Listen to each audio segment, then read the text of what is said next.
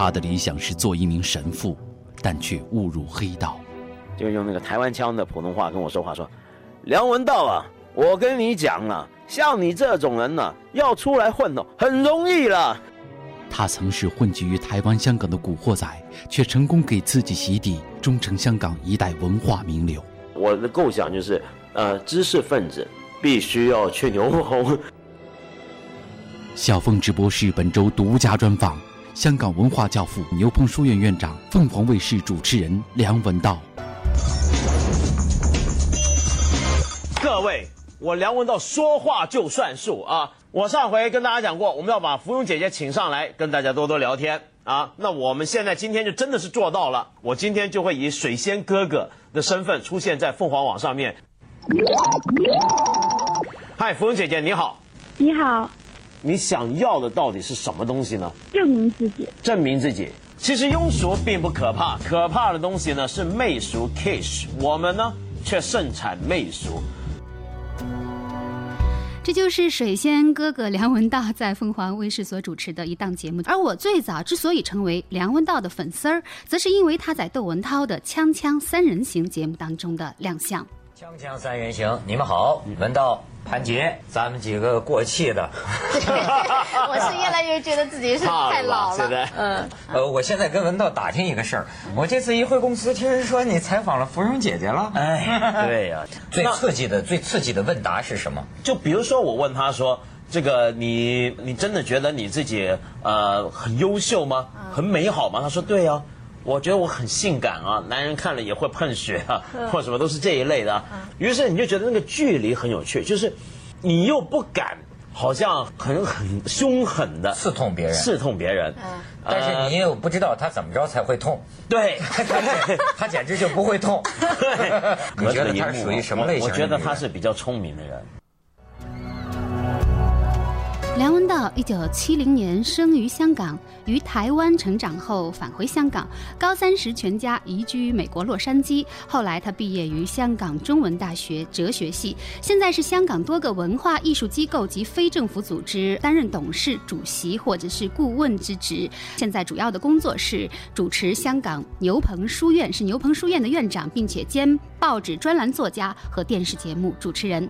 这个星期，梁文道来山东青州拜访他的节目赞助商八喜香烟。我们在省体育中心的圆圆圆酒吧碰面，一聊竟至深夜。你好，文道。哎，你好。这些年呢，其实我心里一直有一个愿望哈，千言万语汇成一句话，就是十分想见梁文道。谢谢你，谢谢你。你是平常怎么怎么会看到我的东西呢？很早以前就是看凤凰卫视的《锵锵三人行》，那个时候就发现，哎呦，这个人简直就是天生异象啊！哎，你别说，真的是这样。我一开始上《锵锵》的时候啊，窦文涛是很有保留的。对，因为那时候窦文涛呢，一开始看到我说还跟别人，哎呀，这人太怪相了，这人能上电视吗？不像个做电视的人。结果我一上去，第一天好像观众就有反应了，哎，说这个梁文道很有意思啊，长得有点像这个一休小和尚啊。然后后来说，哦，原来这个怪象也是个风格，就这样。那你有没有从这个神秘主义的角度来研究一下自己的面相呢？我没有，我不信命理，但是我家人很信。那么我小时候家里面人就带我去看过，就说我是个早年命运很不济的人，得到了三十岁，然后你才运气还才算好一点。那么越老越好。大概如此。那现在你已经开始走上一条金光大道了，是吗？对，如果我能活到四十岁的话，那那还算不错。这叫什么话呀？假如我活到四十岁的话，难道你对自己活到四十岁还没有信心吗？不大有信心，因为我我总是觉得自己很疲累，真的是。觉得自己有一天会过劳死。我我觉得可能，我觉得可能，真的。昨天呢，本来是想约你的采访啊，但是呢，文道跟我说不行，下午有事儿。我说什么事儿啊？然后文道就特别轻描淡写的说啊，无非就是特首请我喝下午茶。那这是偶尔会发生的事儿，瞎聊嘛，就反正讲讲一下，对于他最近做的事儿，我们有什么看法？呃，未来香港的政局应该怎么样？因为平常我常写这种文章。我在香港写很多这种时事政治的评论，那么所以很自然就是有一些官呢，有一些议员啊，或者这些从政的人就会来谈这些事儿。我知道这个文道在香港文化圈儿哈，人们都称你为教父哈。但是我觉得见到文道的时候，就会感觉，哎呦，这个教父是不是有点太嫩了一些呀？教父我还不够年纪嘛，对不对？那个教父都是太嫩了老的太嫩了，反而是我想有人这么叫的话，是因为我的衣着的问题。他们看我只是黑框眼镜，那穿黑色的衣服，然后抽根卷烟，永远不是黑的衣服就是白的衣服，或黑白混在一起。那么这个感觉让他们觉得很很黑社会，或者是很黑嘛，就是很黑帮嘛，就是一些教父。那你希不希望将来有一天真的自己真的混成一个教父级的这种大佬级的人物？不要，其实我自己心里面蛮抗拒这个叫法的，我不想被那些名称局限。虽然我有时候长相看起来很苍老啊，但是我觉得永远自己是个年轻人。呃，我直到今天我都还不知道我最后会变成什么样的一个人，会做什么样的事儿，我怎么可能是教父？文道，可能你最早的理想啊，其实你本来是想做神父的，是吗？是真的。我中学的时候在台湾住，呃，那个时候我在台湾是住在学校宿舍里面，我住的那个宿舍还是一些神父住的宿舍，因为我那个学校是个天主教办的学校。呃，那么当时呢，我跟一群神父相处的特别好，就是那些神父，你觉得他们都很博学，很多都是博士，精通多国语言，会拉丁文啊，这个很重要。我觉得一个人会拉丁文、跟会希腊文、跟会写书写文言文呢、对我来讲是一种很重要的素质啊。当时，譬如说我们那些神父们呢，我认识那些神父，他有的都是很专业的人，在大学当教授或者什么，反正薪水很好，但是呢，他的收入完全都要交给教会。就不能留给自己，然后每个月呢，就由教会发给他零用钱。那么他们穷困到一个地步，是手表都买不起的，所以他们手上的手表都是代代相传的。比如说一个神父快死了，那么他的这个手表就会摘下来交给年轻神父，说这以后就留给你了。那么我觉得他们那种非常有纪律、非常贫穷、贫困、节俭、简朴、禁欲的生活很有灵性。哦嗯很有灵性，这怎么讲？就你觉得他们虽然生活在世界上，但他又有一面是超出了我们俗世的人的。那么，但是与此同时，他们又非常入世，就是说他不是那种在深山修行的那种，他是出来办学。那么，我认识一些神父是会到印度、到一些埃塞俄比亚这些国家去帮助穷人，去当医生，那么就一辈子了。那么，我觉得这种东西是不是一般人会做得到的事？那么就是早年跟这些人在一起生活的这样一段经历，会不会就是让你的精神世界也有了是比较超脱、比较脱俗的那一面？我觉得很难讲，因为当年呢，我的确很想当神父，而且呢，我们你知道，当神父不是说你想当就能当的，说的特别神秘啊。神秘在什么地方？就是说我们那时候特别讲究一件事，因为英文讲就 calling，中文就是呃是上帝的或者天主的召唤。对，什么叫召唤？就是说你不是说我想当神父，然后我去过三关斩六将那么过去当啊，而是有一天你可能在祈祷之中，你会听到天主的声音在呼叫你说你来吧，跟我来吧，大概是这种感觉啊。那么那时候我常常祈祷，就等这件事发生啊，就请求这件事的发生。但后来呢，慢慢我觉得其实我是干不了这一行的，就一直没听到那个声音，是吗？那个召唤一直没有来到你的生命里一直没。有来，一直没有来，而且就是我我后来发现我过不了那么禁欲，他那么灵性的生活。或许有一天，如果我命够长的话，我老了，或许会想找一家这种修道院躲起来，在里面好好自己读书，然后做一些特无聊的事儿。什么叫特无聊的事儿呢？叫中古的这种，呃，欧洲的天主教的修道院很特别，他们有很多很多神父跟修士啊，基本上是在做学问的，对他们就在研究，比如说圣经的有关的东西，或者是研究这个古典学术的东西，比如说古希腊或者呃罗马时期的一些学者作家的东西，我对那些东西特别有兴趣。这让我想起来，好像我曾经看过，就是根据艾科的一部小说改编的电影，呃，叫做《玫瑰的名字》哈，里面就像一个国家图书馆一样，有好多这个修士、神父就在里面做这种研究的工作哈。对我特别喜欢那种生活。其实，呃，我的愿望就是有一天我能够学好古希腊文。那么，因为古希腊文其实跟文言文像的地方在哪？就是他们其实所有古典文字都是没有标点符号的。那么，比如说一段亚里士多德的写的东西，呃，因为要断句的关系啊，大概能够你同一段文字你能够解释出几十种不同的意思出来。那么我希望有一天我老的时候也能够去做那种研究。那我在这儿要劝这个文道，别老想着活不到四十岁了啊，将来还有那么一个事业等着你呢。我觉得这个看命吧，虽然我不信命啊，但是我我所谓的命就是意外啊。只是我记得有一回以前很久以前我在做凤凰卫视《锵锵三人行》的时候，我跟窦文涛谈到这个，后来窦文涛跟我说，原来我那话对他影响很大。什么事儿呢？就是因为文涛啊，他是一个特别担心生死的问题的人，他甚至有点怕死。但后来有一回，我就跟他说，文涛。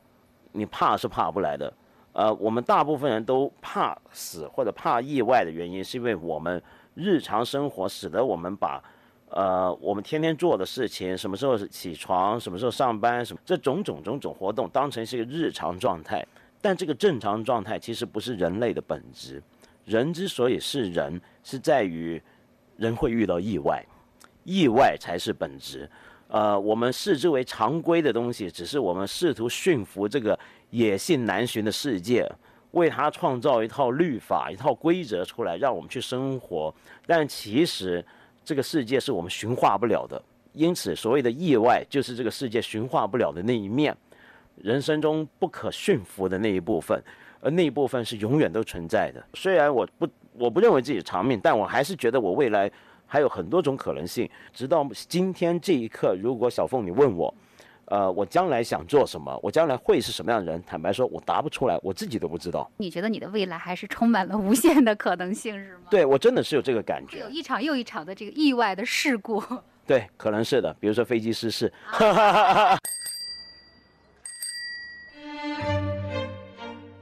他是目前中国最活跃的公共知识分子之一。他携声音与文字走过台湾、香港和内地，只为在一个常识稀缺的年代普及常识。小凤直播室本期嘉宾，畅销书《常识》作者，凤凰卫视评论员梁文道，敬请收听。嗯，文道刚才已经说了，其实你将来最大的愿望就是希望能够用这个。拉丁文啊，希腊文去研究那些典籍哈，但是我知道，其实你从小也是读经长大的哈，背诵《论语》长大的，能讲讲你那个时候的那个成长的环境？其实那个时候啊，我是我在香港出生，四个月大就到了台湾去住。那么在台湾的时候，是我跟着我外公外婆，但是我管他们叫爷爷奶奶。呃，我爷爷呢是一个特别传统的人，他是那种老一辈的那种国民党员啊。那么觉得小孩子一定得读点经，于是我小学的时候，差不多二三年级的时候，他就跟我说：“你是时候该背背四书了。”就逼着我背。我那个时候反正就背得特别痛苦，尤其你知道《论语》啊，看起来是很无聊的书。你比如说举个例子吧，呃，《论语》的第一句话啊，这“学而篇”，这“学而时习之，不亦乐乎？有朋自远方来，不亦乐乎？这个人不知而不愠，不亦君子乎？那么这三句话呢？小时候念的时候，按照字面的解释，就是特无聊的一句话。这也叫什么？孔子圣贤说的话，就是说，哦，学了东西，呃，偶尔是复习复习，哎呀，那真是好啊。然后有老朋友别的地方来看你了，那岂不是挺快乐的吗？人家不知道你是个啥玩意儿，你也不生气，那你不就是君子吗？那这这太无聊了，我们觉得。那么到了后来长大，呃，再加上在大学念哲学，那么我再回到香港念大学。我念那家大学是香港中文大学，那么中文大学的哲学系呢，有一个传统，它有一半是叫做新雅书院，就是当年，呃，钱穆、牟中山、唐君毅、徐复观这些所谓的新儒家，当代新儒家，他们到了香港之后开办那个学校，那么后来融入中文大学，那么当时我念那个哲学系是深受他们影响，跟他们接触多了，你才慢慢发现哦，原来这里面是别有深意的。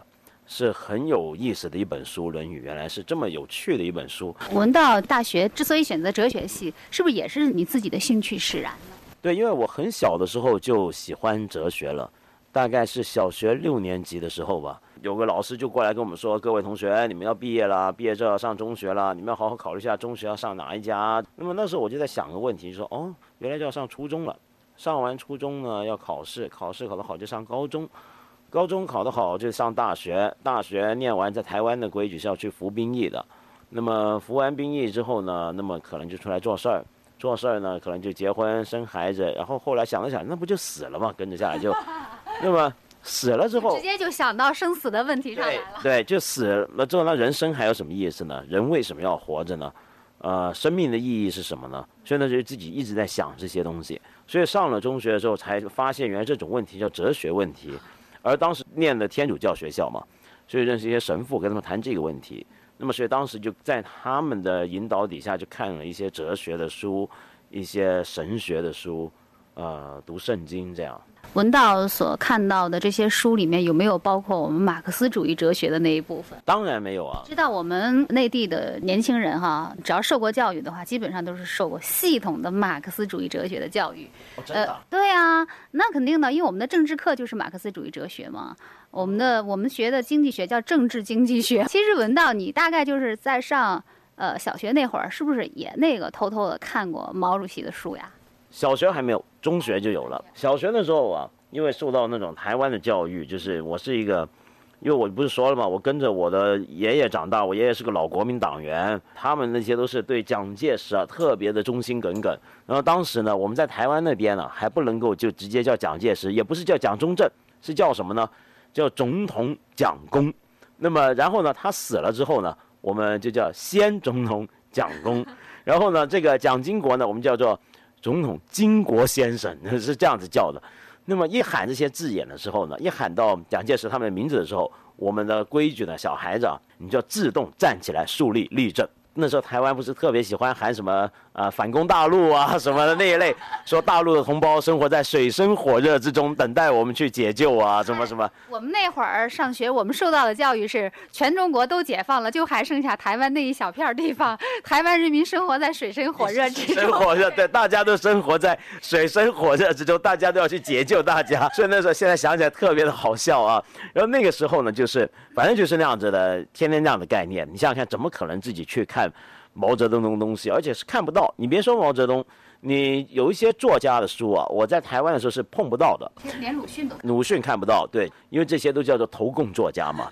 我是到了中学的时候，因为我我香港人嘛，我每年暑假放假都会回香港，在我爸爸妈妈家里头住。然后那时候无聊就在街上逛，那么就想去书店看看书。然后偶尔呢，在一些书局啊，它是左派开的，他的老板呢可能是那种呃中党卫国的、中党爱国的那种人啊，然后他就会放着一部部毛选在里头，还有《共产党宣言》啊、马克思著作的中文版，那时候看了就特别有兴趣。这些是在台湾是看不到，而且在台湾就属于禁书。绝对是禁书，绝对是禁书。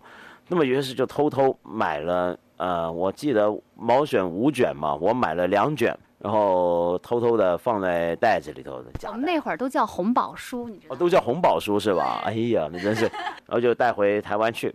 后来当然就给人揭发了，挨批了没有？何止挨批啊，挨揍啊！台湾还有一种制度叫体罚吗？体罚，绝对体罚，绝对是体罚。那么我们还有一些人叫教官，台湾的教育啊，走的是一种军事管制的教育。当年，那么像我这样子犯了这么严重的错误，我在看毛毛选，于是就要给抓到教官室那边去。揍一顿，然后跟着就要清查一下我家庭是不是有什么特别的问题。后来劳动了我外公到学校去，就我爷爷。那么他们一看到我爷爷，就觉得哎，这就放心了。属于根红苗正的。哎，绝对是我爷爷那个在国民党里面也是个有这么一下子地位跟数级数的那种人啊。他们一看，哦，原来是，哎呀，这老先生，您早说嘛，什么是是这样的？他说，哎呀，这孩子不学好，学坏了，怎么怎么怎么？那我爷爷就臭骂我一顿。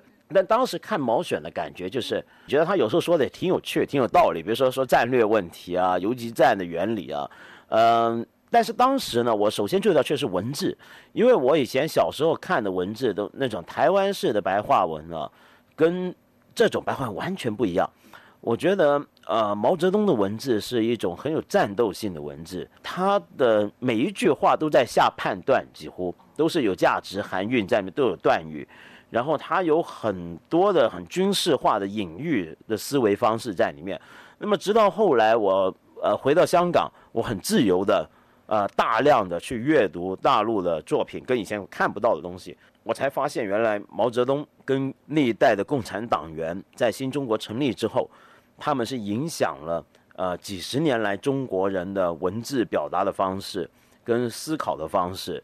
那么那种文体跟我过去看的那种胡适的那种很清简的，呃，我小时候喜欢胡适的那种文字是完全不一样的。所以我就发现，原来两岸的人使用的语文这么不同。呃，再发现香港也有广式的、粤式的、港式的语言文字的使用的方法。那我就发现，原来一种中文有这么多不同的表达方式、思考方式在里面。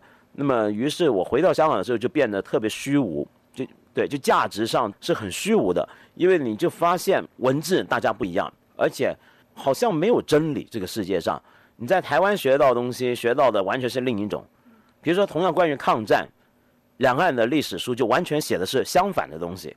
对，而且我的身份也特别不确定，也说不上是什么人。反正你在台湾，人家叫你叫港仔；在香港，人家叫你叫台湾仔。你到底是什么仔？那么你是什么人？你属于什么地方？那么这些对我来讲，当时都很困扰。是是不是因为这个原因，所以也不是港仔还是台湾仔，最后就干脆就变成古惑仔了？哎，对，做古惑仔多好！你知道我在台湾的时候，呃，虽然想当神父，但是后来也认识了一些帮派中人嘛。那台湾特别多小混混，不是很多什么竹联帮啊什么的嘛。我那时候认识一票那种人。那么反正我也是学习成绩很差的一个人。我从中学初中一年级到高三，从来没有离开过全班倒数三名的范围的。后来认识这些帮派中人，就越学越坏。那么身上老带着把小刀，然后有时候就上街。那么跟着那些大哥啊、老大，那么去吃啊、喝啊，也不用给钱。其实我回香港的原因啊是什么？就是因为那时候成绩太差，初三毕业之后呢，没有高中愿意收我。后来实在没学校收了，我放暑假嘛，回到香港。我爸爸妈妈看这孩子这样不是办法，算了，接回来在香港住呗。那么回到香港念书，那么就等于叫，这用广东话讲叫洗底啊。什么叫洗底？就过去你的底很黑，那么回来现在漂白了，没人知道你过去是什么人啊，是吧？那么就随便唬人家说，哎呀，我是好学生啊，什么只是成有点笨，所以成绩不好，努力是很努力的，天赋不行，诸如此类。听说你好像是从台湾回香港的时候，临走前一天，就是还有当地的那个什么青联帮、竹联帮去找你，请你入伙，是吗？那时候我还没想过不回台湾。那当时呢，我记得有一个对，有个竹联帮那种地区老大，所谓老大也其实只不过是八九岁啊，然后他就过来找我，就用那个台湾腔的普通话跟我说话，说。梁文道啊，我跟你讲啊，像你这种人呢，要出来混哦，很容易了。那我大哥赏识了一番。大哥赏识，那我说，哎，我要出来混还很容易，那我就出去混呗。一混就混到香港来了哈。对，就混到香港来了。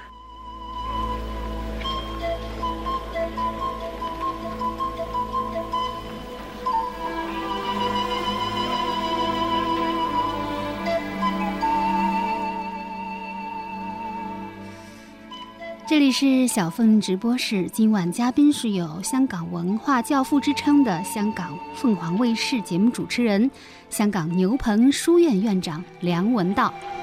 听文道聊天是一件特别享受的事儿，当然负面的影响呢是要被动吸烟，因为他一边说话一边还像一个卷烟工人一样边卷边抽，烟丝是荷兰产的，只是中国造。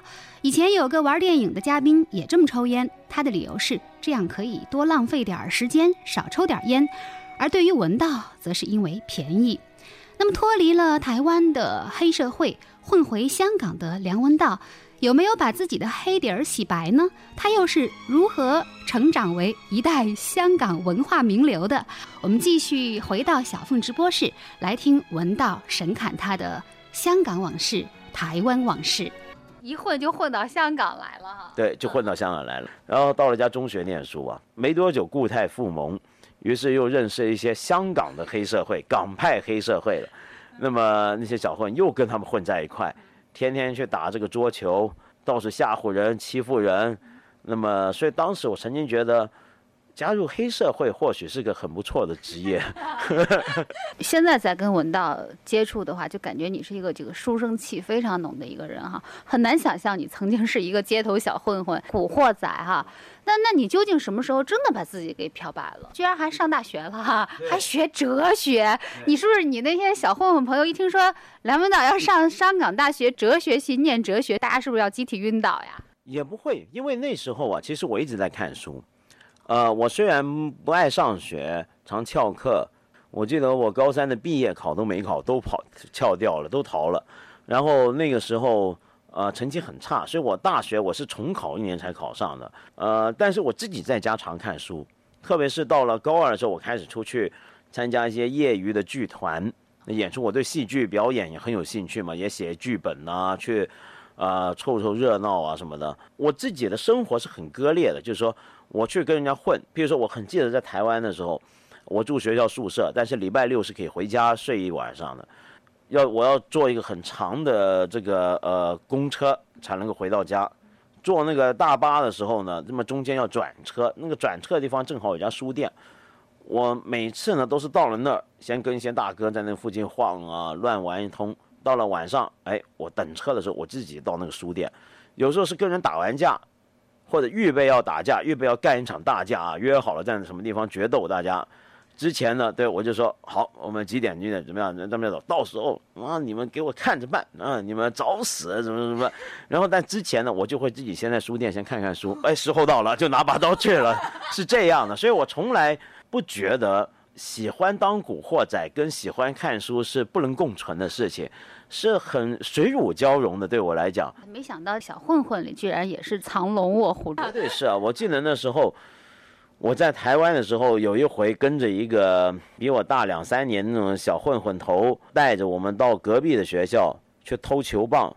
台湾小孩不喜欢打棒球吗？偷了一堆出来，那是用来干嘛？打架。那个球棒敲人够狠的，可。然后我们去偷，然后偷了之后呢，就跑啊，跑到一个河边，一个堤防的那底下坐着歇着啊，一个桥底下，对着河水，然后大伙喘气，然后就抽烟。然后突然之间，我看到那个老大兜里头传本书出来给我，说：“梁文道喜欢看书，看看这个吧。”嗯，我这看这什么书啊？老大爷说：“都不都是色情漫画，还小说，还什么的吗？”我们这边流行的叫少女之心。少女之心，反正那类的啊，就是，哎呀，那肯定是好书了。我想，这个好书一拆开，不就女子书吗？然后这个，然后后来我就打开来看，哎，都是字啊。然后看看那个书的作者。叫做川端康成，我说哎呀，这可够狠的，日本鬼子最 最好色了，这肯定是本超级黄色的小说了。后来回去翻，翻了老半天闷得发慌，翻了好不那本书叫《美丽与哀愁》啊，那么翻了老半天才好难给我翻到两个字，就说什么那个女子脱下了上衣，看到她左边的乳房怎么样，就这么样。我说啊，这就事儿了，这不是吧？后来呢？结果那个变成我看的第一本川端康成的小说。后来我还很喜欢川端康成，但你想想看，这是个老大在这种情况偷完球棒之后，抽根烟的时候，拿这个书给小弟看，看的是川端康成。幸亏他给你的不是一斗舞女啊！其实要给你一斗舞女的话，估计你那会儿兴趣可能就更大。对，兴趣会更高昂。对对，你觉得，哎呀，这应该是我我想，因为那时候我们对台湾人对日本的想法，日本都是特好色的人啊，那么写的书多半都是黄。书拍的电影多半是黄片那么因为我们看的最多日本片就是黄片嘛，是吧？结果那时候很失望。我还在想，就说一个小混混出身、不良少年出身的小孩，有一天居然成长为一个很书生气的、很学究味儿的这么一个人哈，是不是他哪天什么事件触动了他，让他洗心革面、重新做人？但是好像听你的意思，其实你一直就是很两面的。现在跟黑道上的人有来往吗？是不是黑白通吃？也没有了，现在跟黑道人没什么来往。我最后认识的一个道上的朋友，是我念硕士的时候，当时住在香港一个小呃离大学很近的一个小镇里头，晚上很多酒吧，那个酒吧我每天晚上的生活就是，呃一定去那酒吧混，在那酒吧喝酒，就通常自己坐吧台，自己一个人带着本书看，因为那个是个比较安静那种英式的酒吧，那么但里头就有一些地方上的大哥也常在那边。那么有一个是老前辈，黑帮里面的前辈级的人物，那么他特别欣赏我。那么他说啊，你念硕士不错，我们现在很需要这种人才。然 后说这个你拉你去做军师是吧？对对对，他说你会用电脑吗？我说会。他说那行啊，帮我们吧。然后呃，但我没有，但反正跟他很熟。那么还有一个朋友呢，是我念大学的时候，我一个朋友就是是亲眼看着他入黑道。那么他呢？本来成绩也很好，还考上了伦敦大学，那么但是没钱去念。那么那时候人生正处在很困惑的时期，香港不是有廉政公署吗？他要去考，哎，廉政公署也请他。后来呢，他那时候还跑到大学里面，跑到我在中文大学嘛，他跑进来找我，跟我聊天说：“哎呀，文道，你看这怎么办？我是该去黑帮，还是去廉政公署呢？”我说：“你这是人生大抉择啊，这真是。” 那么后来他好像是抉择了前者，那么还是去了当了黑帮。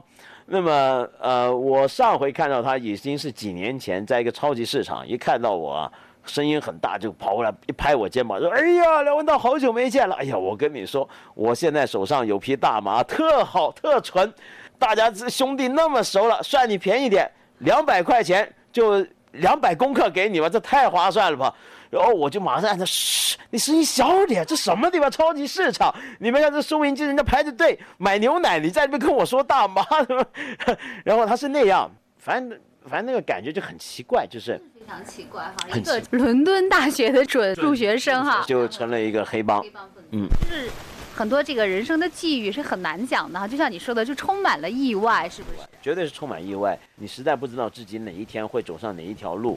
比如说，像我当年，我没想过我是个靠电视吃饭的人，我顶多觉得自己可能会搞艺术吧。因为我念中学，快要上大学那一两年，我开始在香港的报纸上面写艺术评论。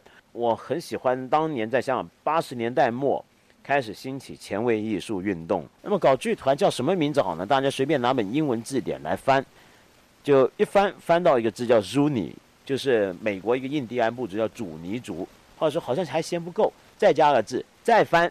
随便挑个字，翻到一个字叫做 icosahedron。icosahedron 就是几何学里面的二十面体。那么两个字拼起来，所以叫做镜面二十面体。这个镜面是翻译自这个书里，把它声音翻译过来，好像进步观念。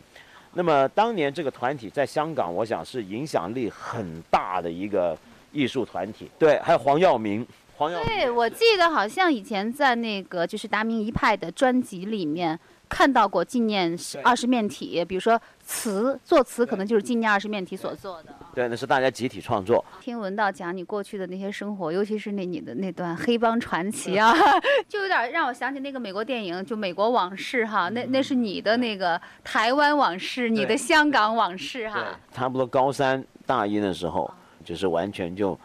脱离那个环境，那个时候我就真的开始想念书了。摇身一变成了一个文化人，对吗？对。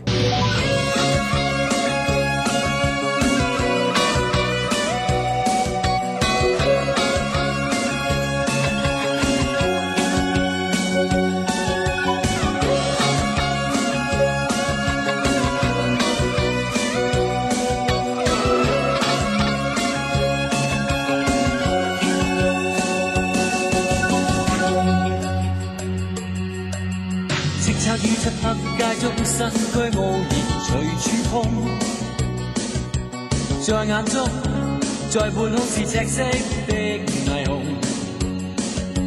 尖声高呼于风中，孤单骤然全失踪，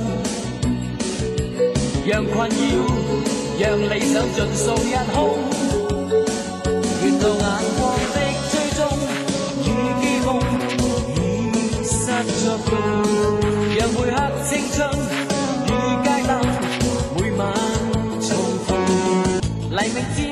谁愿意？谁愿意？谁愿意看到？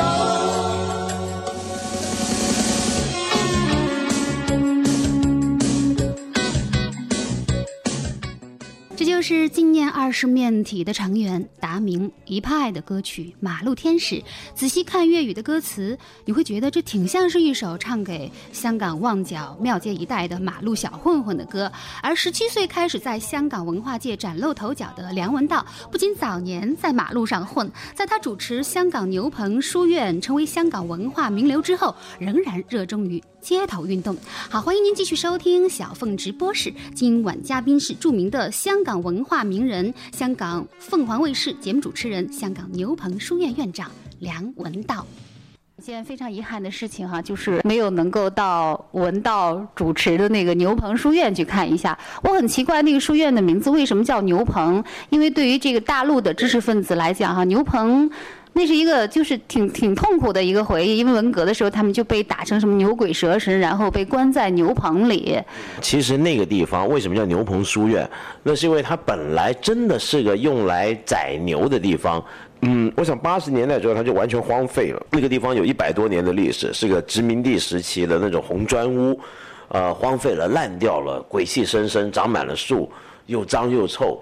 呃，八十年代、九十年代很多香港那种恐怖片都是在那取景，哎，特别适合。比如说我们现在那个学校啊，原来是关牛的地方。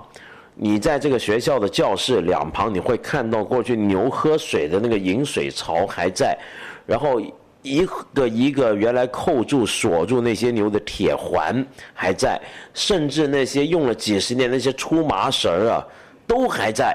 那么特别有意思、特别古怪的地方，所以它叫牛棚。第一个原因是因为它的确是一个牛棚。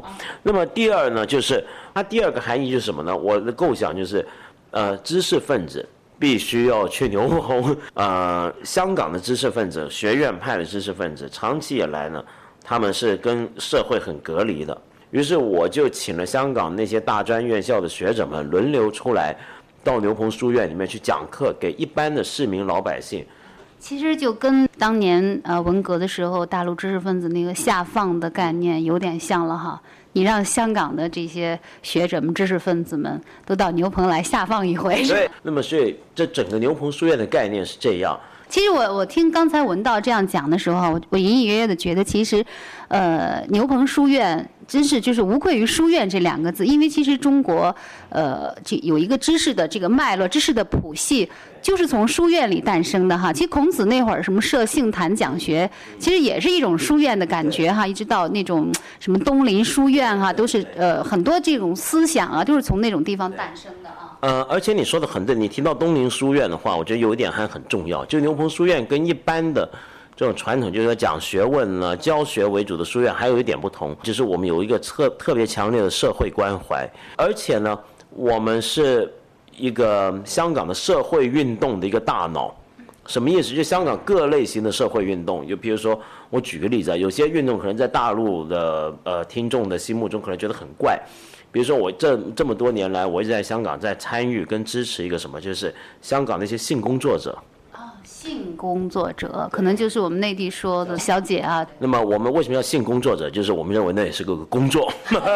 你对他们没有歧视是吗？没有，完全没有。我觉得，呃，他们的工作，我觉得本质上跟我分别不大。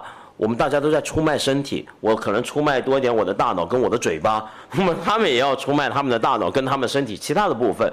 呃，然后我们比如说，呃，香港一些工人。呃，香港的一些的受歧视的病人，香港的老人家的问题，我们就跟香港很多这种关注不同社会问题、社会议题这些社会团体组织常常合作。香港的新移民，香港的艾滋病患者，各种弱势群体，我对他们的关心越来越强烈，也越来越想跟他们站在一起，去帮他们做点事儿。因此，也有人把你称作是有左翼倾向的学者。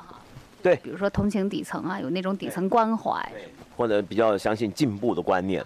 尤其我大学后来念了越来越多马克思的东西，是我越大我看书越多，我越觉得马克思是最厉害的一个思想家。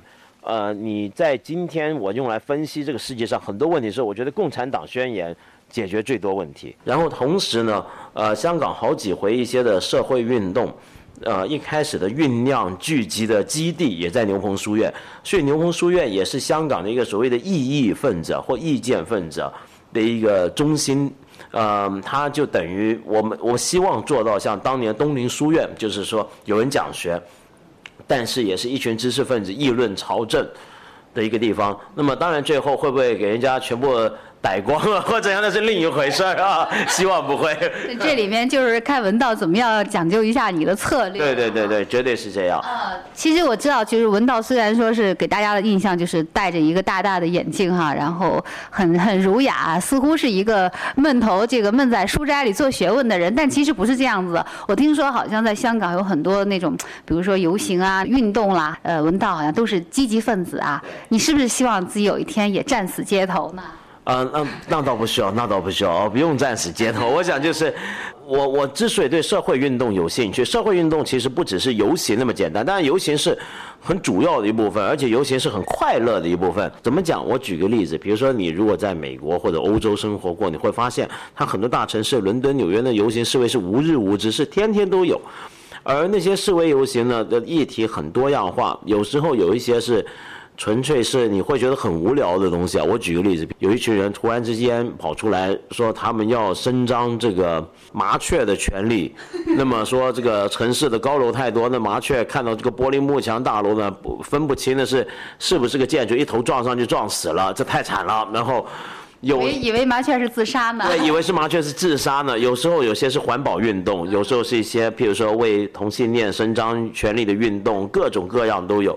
那么我为什么说它是快乐？就是因为游行是个很特别的状态。我想，譬如说像香港这种比较开放，或者说是政府对这个东西比较持一个开放态度的社会来讲的话，游行就是一个一个老百姓，他突然之间能够。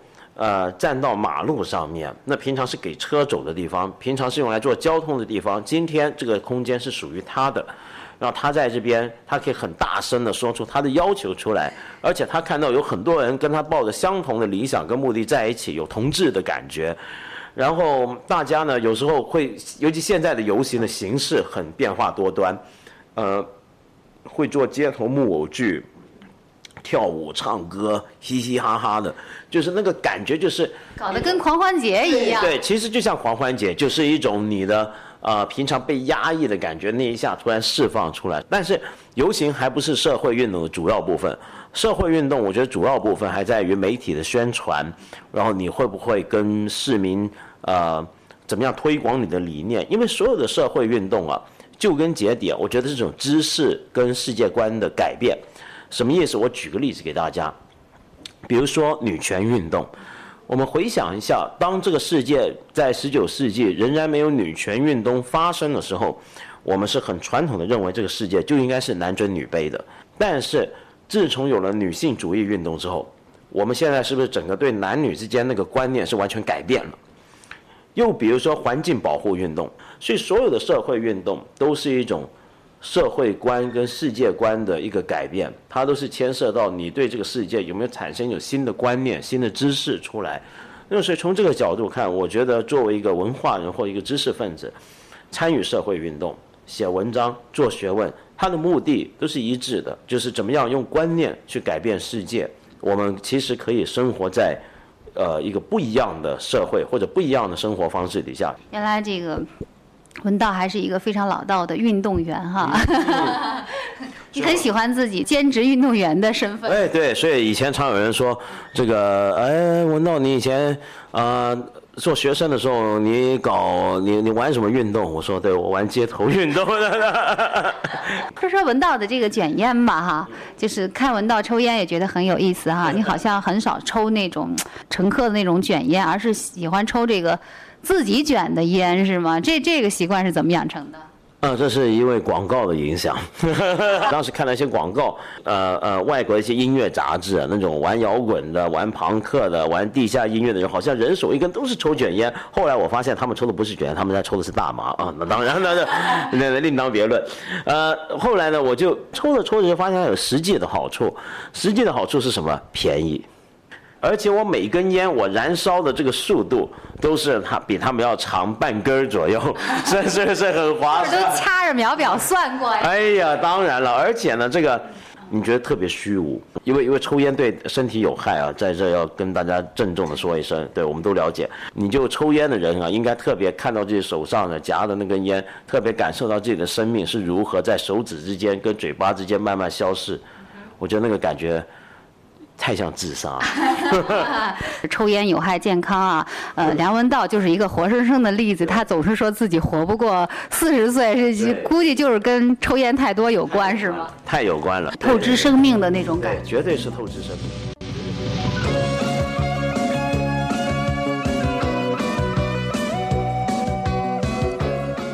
这里是小凤直播室，今晚嘉宾是香港文化名流、香港凤凰卫视节目主持人、香港牛棚书院院长梁文道。梁文道之所以成为梁文道，他的生命中又经历了一些怎样的秘密的时刻呢？接下来，让我们和现在的梁文道一起去回头看看过去的那一个梁文道。我小时候五六岁的时候。我发现自己做一个很奇怪的事儿，因为我当时我家里的管我管得很严，我是不准到楼下去跟小孩玩的，他们管那些人叫野孩子，就只能困在家里头，呃，要不就上学。那么我就给自己发明很多游戏。我从小我发现我小时候是很崇拜一些伟大人物，独裁者，是因为大概我有欲望想当独裁者。小的时候啊，嗯、我记得我小到五年五五岁吧，五六岁的时候，我为自己发明了一种动作，那种动作呢，是我心目中假想的，就是我统治的百姓们看到我要做的动作，就等于看到希特勒、哈希勒那样子的一种动作，就是两只手这么叠起来的这么一种动作，表示忠心于你那样子。那是我一个很强烈的记忆，我做一下文道，你看到对不对啊对不？对？哎，类似于这样，最好看到我是要高高举起，对，当时简直就是像那种邪教的手势哈。邪教了，对。到了大的时候，觉得这些人都很不要得，就想当神父，那是另一个人生的节点。那么当时我记得有一回我在教堂祈祷了八小时，跪在那，就等待上帝召唤我。然后当时我的愿望就是要去派我到最遥远、最贫苦的地方，去成为上帝的工具，去拯救世界。然后那个时候，我记得我脑海里面一直出现一些画面，那一刻很神圣，在一个教堂里面出现是一个天主教有名的圣人，叫这个圣方济。他原来是个很有钱的贵族，有一天他突然把他衣服全部脱下来送给穷人，就走上山修行。那时候脑子里面就想到自己会不会有一天变成这样。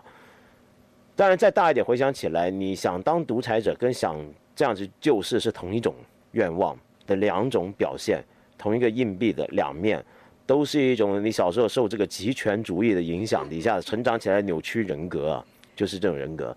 然后再大一点呢，我想就是到了中学六年级的时候，有一回在香港参加一些街头的那种示威群众运动，中学六年级是指的高三吗？高三，高三，对。那么那时候也是，呃，第一次感受到这种群众运动的威力。过去是觉得自己是要站在群众上面接受祝福的、跟拥戴的一个人，到后来自己站在群众之中，那么那是一种反对权威，就就就就位置是倒对过、啊对倒过就是完全站在了你小时候的那个理想的反面啊。对反面。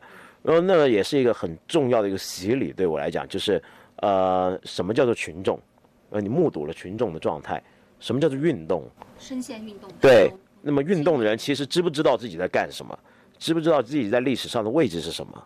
那是一个，而且是个很热的一个夏天下午，那种感觉很，我一辈子都不会忘记。然后后来再大一点的一个关键，我想就是大学毕业还没上研究院的时候，我去小学教书教了半年。呃，那一阵子，我记得有一天我我是骑单车去上学的，因为我住的地方到那个学校正好是沿着整个海港绕一圈那样子，一个海湾很漂亮。然后有一天我骑这个单车在这个海边，看到这个南方港香港的这些海鸥在这海上面飞过，然后阳光很好，那个海鸥的背部在阳光底下是呈银色的反光，它们一群那么飞，像一片片银色的雪花正要降落海面上面。那一刻，我觉得，其实我很想过这种生活一辈子，就将来我是应该过这样的生活，就是很简单，教小学或做最简单的事，无论是在修道院也好，我那时候就开始有这个想法，我将来有天要回到那种生活，很简朴，不要把自己想得太高大，只去做最简单的事情，最卑微的事情。但是你生活可以很丰富。那么那一天突然灵光一现，觉得那是我将来的日子，就这样。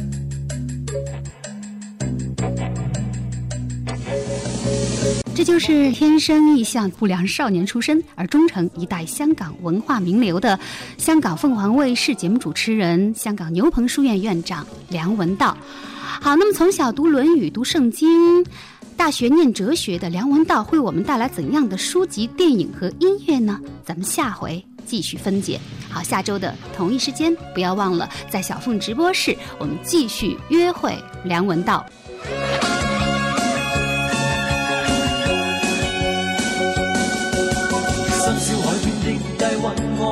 着孩童的心。